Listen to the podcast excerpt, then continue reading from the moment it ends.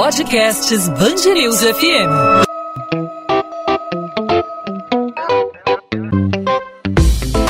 Dois às 20, com Maurício Bastos e Luana Bernardes. Neste ano, talvez o ano mais difícil das nossas vidas. Palavras como separação e distância poderiam ter virado marcos definidores da Flip. Afinal, a pandemia de Covid-19 estabeleceu a impossibilidade da festa acontecer no seu palco principal. Considerada um dos principais festivais literários do Brasil e da América do Sul, a Festa Literária Internacional de Paraty se tornou recentemente patrimônio histórico, cultural e material do Estado do Rio. Após uma edição virtual em 2020 por causa da pandemia, a organização da Flip ainda estuda formas de realizar a 19ª edição do evento, que já tem data marcada, 22 de novembro a 5 de dezembro. O repórter Gustavo Sleman conversou com o diretor-geral da Flip Mauro Munhoz, que falou um pouco mais sobre a história da festa e fez projeções sobre o futuro. Então, Mauro, eu queria começar te perguntando, porque recentemente a organização da Flip anunciou as datas da 19ª edição. A gente sabe que há de fato um avanço na campanha de vacinação, mas 2021 segue sendo um ano de desafios, né? É, como é que vocês estão lidando com isso, com a realização da festa, que pode ser o primeiro grande evento no Rio depois desse início da campanha de vacinação? Ainda tem muitas incertezas quanto à condição aí de saúde, a condição sanitária. Então nós vamos explorar uma flip uh, ainda para o público virtual, mas que vai ter uma presença muito maior do território de Paraty nessa experiência. Até justamente falando da última edição, que aconteceu de forma online, como é que foi para vocês trabalhar dessa forma? Olha, foi uma coisa muito positiva. A gente teve mais de 60 mil visualizações uh, durante o período que estava sendo transmitido e mais de 200 mil visualizações ao todo no período que, que se sucedeu depois. Então a gente entende que foi um sucesso uh, e a gente teve já no ano passado também a presença forte uh, de Paraty com leituras uh, gravadas aqui no território, mesas que foram inteiras gravadas aqui no território de Paraty, e a gente quer ampliar ainda mais essa experiência dessa forma híbrida.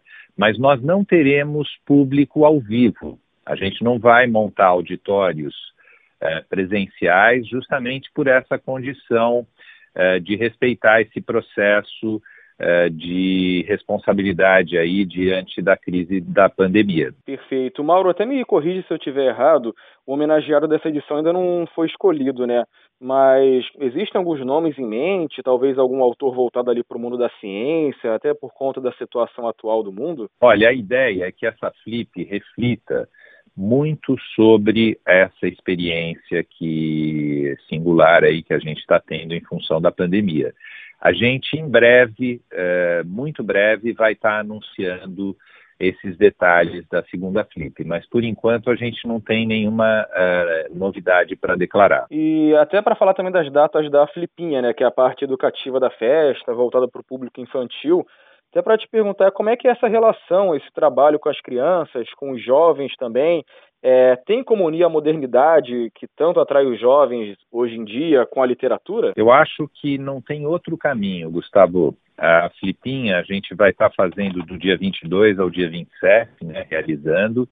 E essa questão, por exemplo, de, da, da tecnologia, do acesso à informação, é, virtual, ela é uma realidade hoje para a educação, para as escolas, e não seria diferente para o programa educativo da FLIP. Mauro, uma pergunta até um pouco pessoal também, até em relação à Paraty. Você falou muito da participação do pessoal também é, da cidade.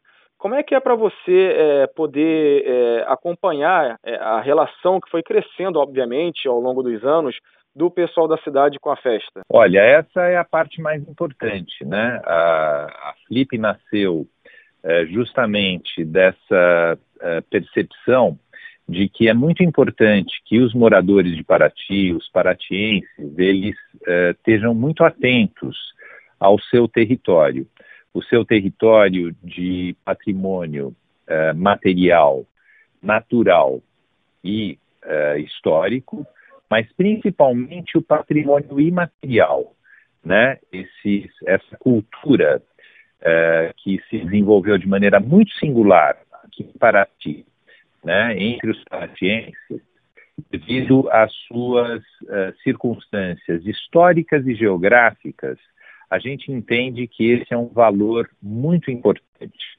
Né? Quando a experiência da Flip uh, dos visitantes, né, tanto o público quanto os autores, artistas, escritores que vêm para Paraty, essa experiência ela é muito uh, composta e determinada por esse por essa cultura local, a maneira como os paratienses e também os paratianos, né, que é como a gente chama os novos moradores de Paraty, é, que são também artistas, escritores, é, artistas visuais, músicos que é, vieram morar em Paraty, a forma como essa população que chega se integra com os moradores mais antigos e estabelece esse tipo de relação aqui no território de Paraty, faz com que a gente possa receber os novos visitantes, o público da Flip, de uma maneira muito especial. Até para falar ainda um pouco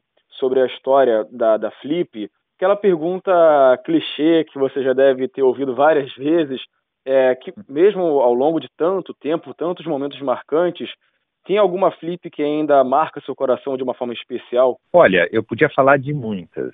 Toda vez que me perguntam, fazem essa pergunta, me vem uma, uma lembrança diferente. Então é um pouco. É, aqui, aqui me veio agora foi justamente a Flip de 2013, que quando a gente estava há mais ou menos uma semana ou duas semanas antes da festa, aconteceu no Brasil inteiro as manifestações eh, que foram catalisadas em função do, da, da, do, do, transporte público, do custo do bilhete único né, nas grandes cidades, e isso gerou eh, manifestações muito fortes. E que foi uma coisa interessantíssima, porque aqui em Paraty também estavam acontecendo eh, esse, os conflitos no território, e como foi bonito, como foi interessante a gente incorporar esses temas que estavam aflorando ali no momento, né, na, na antivéspera da Flip, e como a Flip refletiu e já pôde eh, metabolizar e digerir o que estava acontecendo no momento presente e como isso se refletiu nas discussões que a gente teve com os autores na programação principal da Flip. Eu acho que isso é, é muito interessante. Né?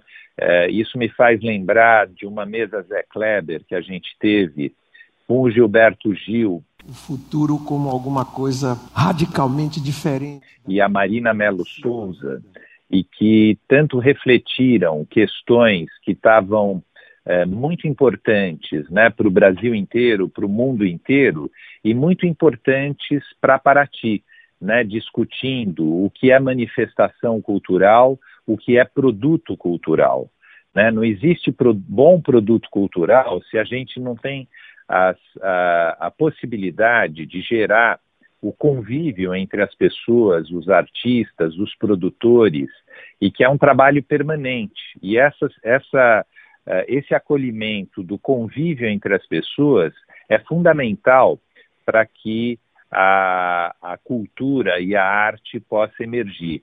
Então, essa, esse é um pensamento que vem assim uh, de maneira espontânea é, embutido nessa pergunta que você fez. Até você tocou num ponto importante agora na sua resposta sobre a questão da reflexão, é, de como é que a, a literatura é, os livros, eles sempre conseguem refletir algum momento atual, mesmo que seja um livro mais antigo, um livro mais moderno. A gente pode pegar obras da literatura clássica que você lê e pensa, poxa, caramba, é, parece algo tão atual, mas foi escrito, sabe, na década de 50, ou até mesmo em outro século. É, e vocês trabalham bastante com isso, com diferentes gêneros também, diferentes autores. Então imagino que seja uma, uma imersão assim que não tem precedentes, né? A literatura ela tem essa capacidade de ser uma, um, uma, um repositório, né? um lugar que é, documenta as experiências humanas. E é impressionante como é importante, talvez para isso que, que se tenha. Uh, por que, que é tão importante né, a, as narrativas? As histórias que são contadas, né, de uma pessoa passando para outra, porque elas têm uma, uma dimensão simbólica fundamental, né? Primeiro foi foram as técnicas orais, né, que se podia passar a experiência humana no seu sentido eh, não só das, das, do, que se, do que tem de objetivo numa história, mas o que tem também de subjetivo, né? E como essa experiência objetiva e subjetiva pode ser passada de uma pessoa para outra. Como essa experiência ela pode ser passada de uma geração para outra. E, e, e, depois, com a, com a técnica, por exemplo, da escrita, a gente pôde ter essa, essa, essa transmissão impressionante, né? que é a hora que uma, uma pessoa escreve e aquilo fica num livro e pode ser lido depois em outro lugar por uma outra por uma outra pessoa que lê. E esse processo de escrever e ler, né, e de transmitir as experiências objetivas e subjetivas, ela é fundamental, que nem você mesmo disse agora. Uma coisa que foi percebida e escrita por uma pessoa há 50, 100 anos atrás, pode ter ali chaves extremamente uh, necessárias para a gente poder uh, dar conta do que precisa ser resolvido no momento presente. E essa, eu acho que é uma das funções importantes da literatura.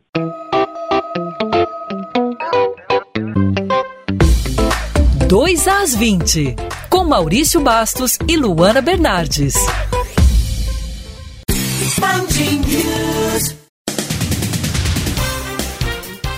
Família de um carioca encontrado morto no Alasca, no norte dos Estados Unidos, tenta trazer o corpo dele de volta ao Brasil. Colegas de trabalho de Sandro Simão disseram que ele saiu em viagem após descobrir que estava com uma doença terminal. Um parente que não quis se identificar conversou com a nossa reportagem. Ele explicou que ainda não há satisfação, como data, causa da morte, além do dia do funeral. A família de Sandro Simão ainda acusa o governo brasileiro de agir de forma lenta e negligente. A advogada da família explicou que as autoridades brasileiras estavam cientes da morte desde o dia 6 de julho, mas a família só foi informada esta semana. Ainda de acordo com Karina Costa, a família está em contato com o consulado dos Estados Unidos, mas enfrenta dificuldades para ter respostas concretas sobre o caso. Sandro Simão tinha passagem de volta comprada para o início deste mês. Como ele não retornou, a família começou a buscar informações. Até o fechamento desse episódio do podcast, o Ministério das Relações Exteriores não havia dado retorno. Construído em 1912, o casarão que pegou fogo no Santo Cristo, na zona portuária do Rio, vai ter que ser demolido pela Defesa Civil. Parte da estrutura do imóvel desabou durante o trabalho dos bombeiros. O local estava sendo usado pela empresa Ponto Filmes, que guardava materiais cinematográficos, mas a companhia Docas Rio é a responsável pela administração.